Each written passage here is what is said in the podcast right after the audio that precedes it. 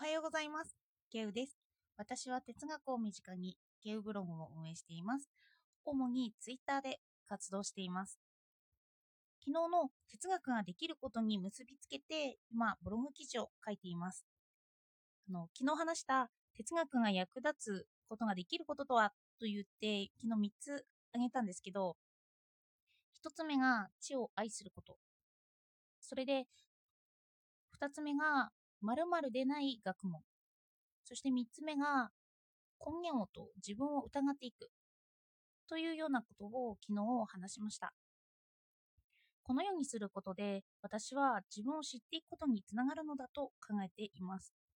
今日はその具体例について話したいと思います。どうかお付き合いください。まず、私は知を愛することを知を増やすことだと定義しました。まず、知と知ではないものに分けます。その上で、知でないものを知にしていく行為です。そして私はそれには経験が必要なのではないかって考えてたんです。かといって、それは旅行が大事とか言っているわけでもなくて、新しい見解が得られるということが主だと思っています。今まで、な、なんで旅とか経験とか大切なのかなって思ってたんですけど、その理由をちょっと考えてみたんです。例えば、哲学者カントは、ほぼルーティーンの毎日を送っていたって言われています。どこかに旅行に行くわけでもなく、決まった散歩、執筆時間、読書時間、友人と話す時間などなど、カントを見れば時間が分かったというほど正確なルーティンだったようです。では、なぜカントはあれほど偉大な哲学者になれたのか。哲学者といえばカントというぐらい有名な哲学者なんですよね。私はそのルーティンの中に組み込まれていた友人との会話が重要だったんじゃないかなって考えています。例えば、カントは散歩をします。その中でいろいろと自分が感じたり、何らかの刺激を受けて考えがやってきたということが多かったんじゃないかなと思ってるんですけど、そしてその出来上がった考え方について、おそらく友人と議論をしたからこそ多方面から考えることができたんじゃないかなって私は思ったんですよ。これがカントでいう経験なんじゃないかなと私は考えています。のカントは現象学だって言います。の現象学っていうのは私たちが物を見るときに自分のフィルターを通してしか見ることができないということなんですよね。例えば木の見方に関して私は以前私はそのまま無機物のように木というそのままを見るそのままというか無機物的に見るけれども魂が宿って見えるような人もいる。擬人化して見えるような人もいる。ということを学びました。そんな見方は人と会話したり本から学ばないと知ることができないんですよね私一人の世界だともうそのまま見えてるのが当たり前になっているんですよ今では情報が溢れていますけど、かえってその人にとって居心地がいいような情報が流れてくる場合もあると言いますよね。エコーチェンバーといって、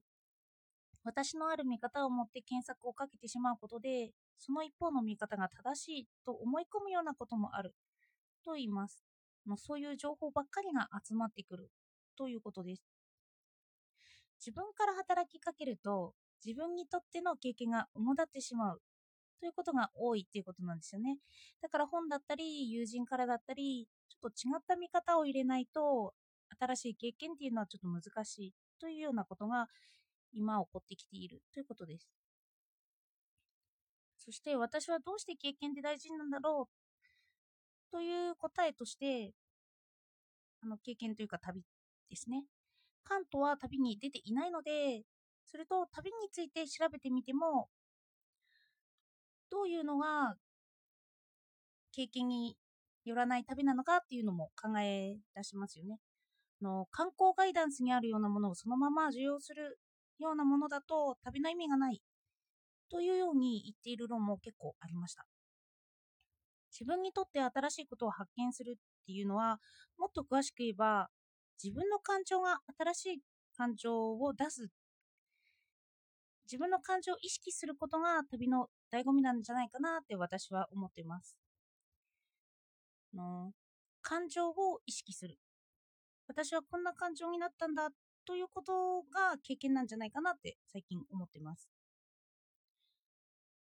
そしてあまり自己成長とか自己発見しなかった旅だって思っていても人に自分の見方を話すと新しい発見が起こるかもしれないなって思ったんです。実は私は少し前まで冷めているとこがあってあの何かこれをこの本を感じて思ったことを書いてとかこの木を見て思ったことを言ってと言ってもどうせ同じような意見しか出てこないんじゃないかって聞いても無駄なんじゃないか本を読めば早いんじゃないかなんて考えてしまっていたんですよ。人それぞれにある微妙な違いに気がつけていなくてそれを一般化させて捉えてしまっていたからなんですよね。でもよくよく聞くとその人はその人そのものを見る特性があるのだとかただのものとして見る特性があるということが分かってくるんです、うん、人の見方ですよね。例えば部屋を散らかしたとし散らかしていたとしてもそれは闇でやってるんじゃなくて気がついていなくてやっているということが分かったりなんですよ。人によって目からの情報が弱かったり耳からの情報が弱かったりかえって強かったりしてその人特有の情報の受け取り方が感情で感じられている。五感とかそれ以上にその感じ方は人それぞれだということに気がつかされています私は会話で知的な会話が多かったんじゃないかなそういうとこばかりに焦点が言っていたんじゃないかなと思っているんです思ってたんですけどそしてすでに知っている情報には飽き飽きすることが多かったという理由がこれでちょっと分かったんです。本当に面白いなって思うのはその人特有の感情を聞くことだって思ったんですよ。私は地にばかり焦点がいっていて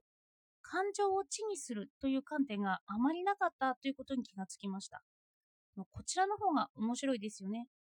今まで地になっていなかったことが増えることになるからです。そこを捉えると、どんな人の話でも楽しくなりますよね。うん、そして例えば最近、あのこんな特性の人からは逃げ出せなんてことをよく聞きます。サイコパスであったり、自己愛性パーソナリティの人であったり、なんかその人などと出会うと自分は利用されるから、だからまずは逃げ出せって言うらしいんですよね。まあ、でもそれは利用されてしまうからという負の側面を意識しつつ、その人の内面を知るっていうのは面白いのじゃないかななんて思いました。なぜ人が避けているのか。それって多分感情の部分ですよね。それで自分と感じ方が結構違うんだと思います。そして比較してみて、比較することで感情が知になってきますよね。知っていうのは意識できる部分なので、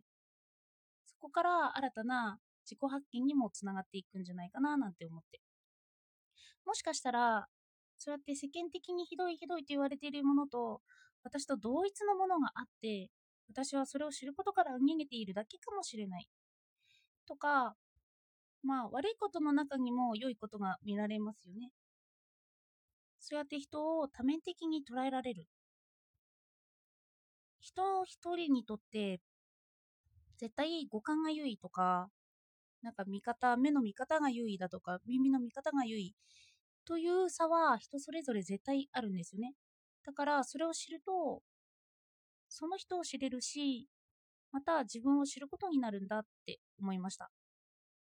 だから私はちょっと知の部分じゃなくて、人の感情の部分に注目していこうかななんて思っています。知を増やすことを意識ですね。ただ、本音を言わない人との会話だと発見があまりないかもしれないので、そこは友人とか信頼関係というのが大事になるのかななんて思いました。では、今日もお聴きいただいてありがとうございました。